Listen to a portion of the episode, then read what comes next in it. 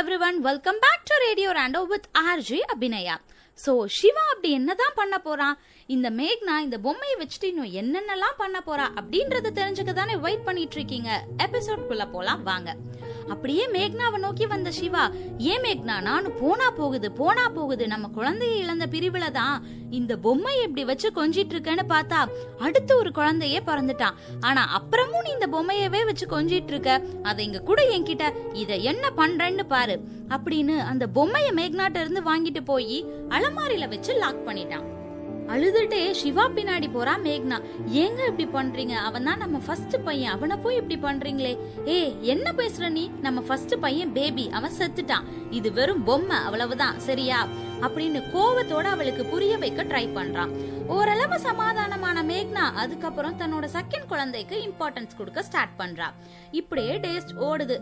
சிவாக்கு மேக்னாவோட பிஹேவியரை பார்த்துட்டு சரி அவ சேஞ்ச் ஆயிட்டான்னு நம்புறான். ஒரு நாள் நைட்டு யாரோ பேசிட்டு இருக்க மாதிரி சத்தம் கேக்குது சிவாக்கு. இந்த நடுராத்திரியில இப்படி உட்காந்து யாரு பேசிட்டு இருக்கா அப்படின்னு தெரிஞ்சுக்க கீழே போறான். கீழே போன சிவாக்கு அடுத்த அதிர்ச்சி. இதே சஸ்பென்ஸோட கொஞ்சம் வெயிட் பண்ணுங்க. அடுத்த எபிசோட்ல மீட் பண்ணலாம். இந்த எபிசோட் பிடிச்சிருந்தா லைக் பண்ணுங்க. உங்க ஃப்ரெண்ட்ஸுக்கு ஷேர் பண்ணிருங்க. நீங்க கேட்டுட்டு இருக்கிறது radio Rando and this is RJ Abhinaya bye from RJ Abhinaya stay home stay safe